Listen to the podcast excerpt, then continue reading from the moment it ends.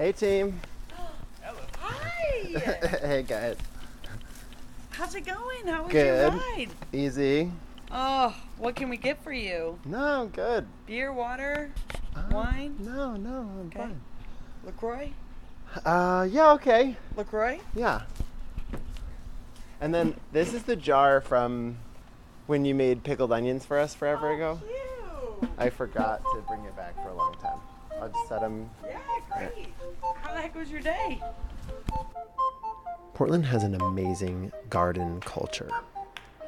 Stuff grows so easily out here with mild weather, which is sunny in the summer and really healthy, happy rain all the rest of the time.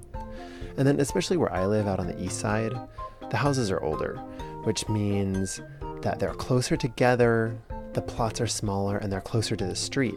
So you just see your neighbors a lot when they're out there working on their yards. It's where you meet people, it's where you catch up with people, see what they're up to. I wanted to bring some of that Portland garden energy to the podcast, so decided to drop by the house of my friends Jake and Dené. They just recently bought their first house, and they're trying to figure out what to do with the backyard.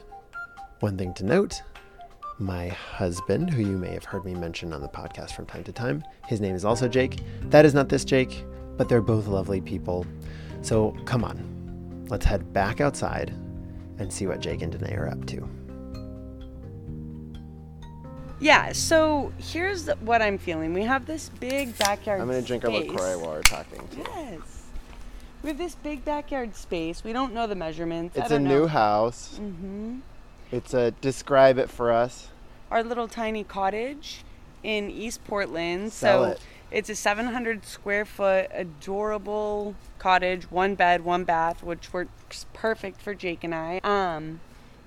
And it has this big backyard. I mean, what, twice the size of the house? No. I don't know. It's big enough that like this outdoor space is, when we saw the property, we are such outdoor people. We want to be able to live outdoors and be out here all of the time. Even when it's raining, we'll find a little cover. There's a pergola in the back and the cutest little porch. And we've got our little chairs wrapped around the deck. We have two fire pits that we'll use when it's not fire season.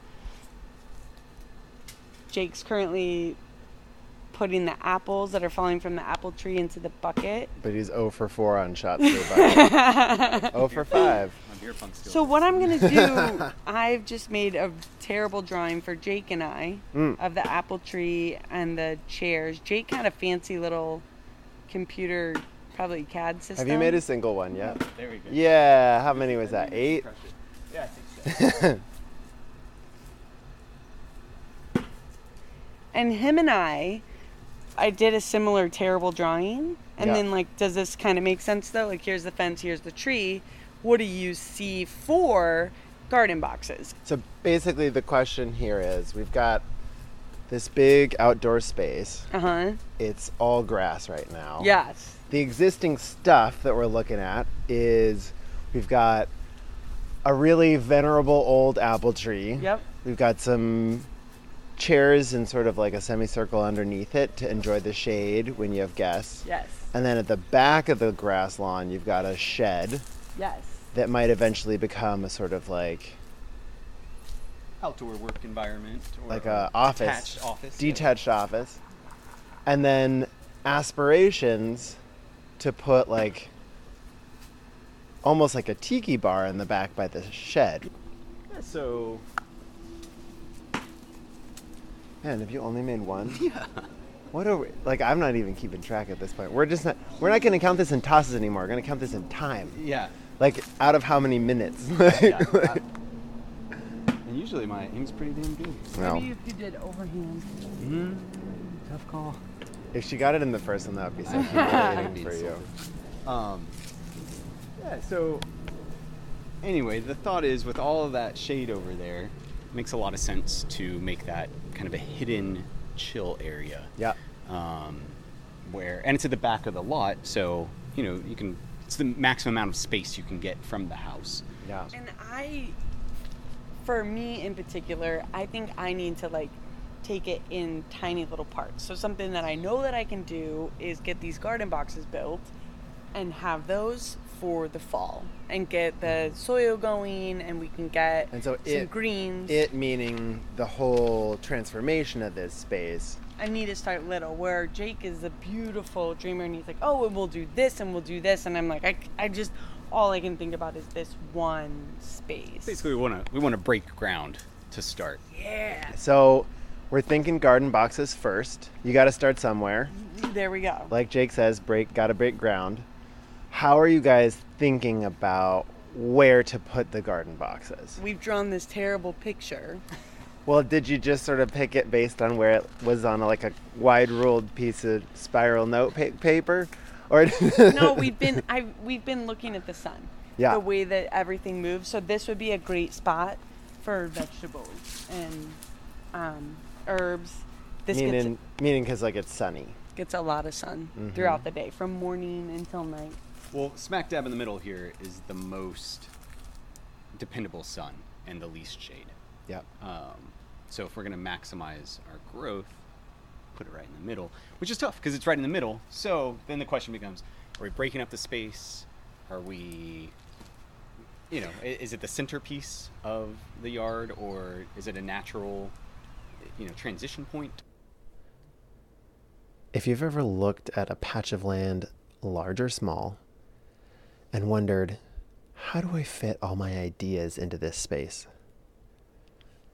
And then if you've ever had to navigate that conversation with another person, what you're hearing right now probably sounds a little familiar. The thing is, Jake and Dené are starting in exactly the right place, which is great. They're starting to think first about sunlight. And since sunlight is usually the thing you have the absolute least control over in any of your spaces, it's crucial, before you make any decisions about what you're going to do or what goes where, that you understand the quality of sunlight you have. Jake and Dené know that in order to grow vegetables, they're going to need a lot of direct sunlight through a lot of the day. That's what makes your vegetables happy and nutritious and delicious. But of course, there are a few other things to consider too. Once we'd identified where they were getting the vegetable quality sunlight in their yard, we started to think about placement. We were looking at a lot of those spots, and there were some of those sunny areas that had a lot of dips or ridges that would have meant that they would have had to either flatten that land out and move it around, or construct some really innovative garden beds in order to keep things level. We also talked about other things that they eventually wanted to have in their space. You heard them talk about a tiki bar chill-out area in the back. Jake wanted some spots that he was going to be able to bring in some local natural plants that wouldn't need much attention but could kind of fill in and shape the space.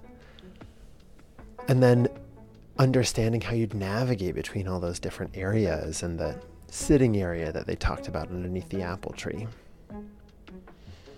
Once we had a lot of those variables in place, Jake brought out a few long pieces of wood, and then he just started to block out where potential vegetable beds could go. That was really helpful because that process allowed us to kind of see things for really what the dimensions that they were going to be. Eventually we got to something that they were really excited about. Okay, so sum it up for us. If we had to sum up the decisions that we made in this one, how are you guys feeling about what did we try to do here, and then what did we succeed in deciding?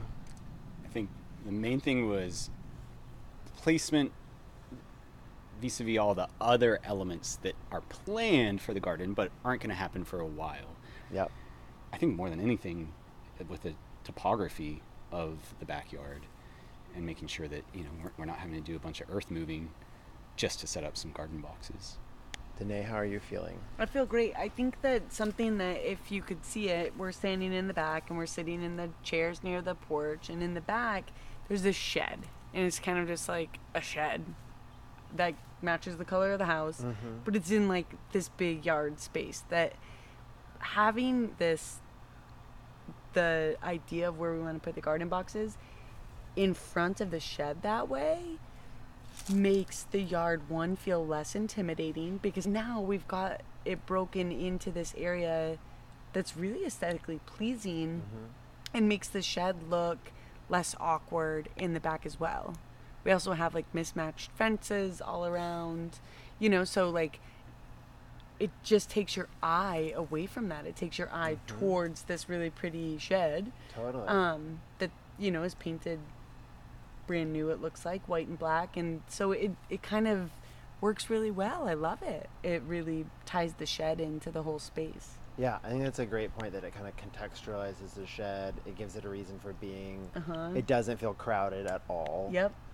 Like, the nice thing is when you put things in your space, but you leave other areas around it, and then it sort of almost feels like it's like, look, all the things I have, and they're not crowded in or anything. I think, too, that once we get this going, like we were talking about, we just got to break ground. We got to have some movement on something here. Even if nothing else takes shape, we have gardened before. We have had garden boxes before. Like, we know we can manage that. So does that shed actually become a garden shed instead of, or a greenhouse or something? It's impermeable, but does become a greenhouse rather than an office space. Like, that doesn't... Wow, love it. Like, it doesn't matter because that's there. So even though I said it's not a centerpiece, like it is, and it becomes, it becomes the main, at least the one thing that is always being maintained, worked on, taken care of. Nice. Love it. You guys made all the decisions. I just poked this thing in your face and you guys talked it through. That's good though. Okay. One last, let's try and get audio of you making one. You have one last try to redeem yourself. Oh, God. Because you've only done one this entire time, right? No, man. I think I got two in. I didn't record the other one. So. Success as far as distance. Okay. I'll try it for you. You get best of three. Best of three. Yeah, one more apple, and then make one apple in the bucket. You want me to pick it up? No, I got it. Oh, the bucket? No, you can put it in. Let's see. Okay. Right, we'll go heaviest first. Try number one. Close. Overshot. Oh, bounced off the rim. Come on. Bounced off the redemption shot, or Dené, do you just want to try one? Try to catch it for him? No, I think you should try to make one in. This guy played beer pong with me for a couple years. He would... I'm embarrassing myself. The memories we had. Yeah. Oh, all right. You needed four, but you got it. I'm going to sleep, y'all. And with Jake redeeming the college beer pong skills that, frankly, I think he and I remember a little differently, let's let them get back to garden planning.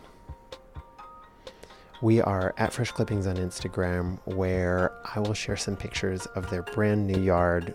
Jake and Dené, thank you so much for letting us join you on Plant Time. And thank you everybody else for tuning in. For Clippings, this is Topher Burns. I'll see you in the garden soon.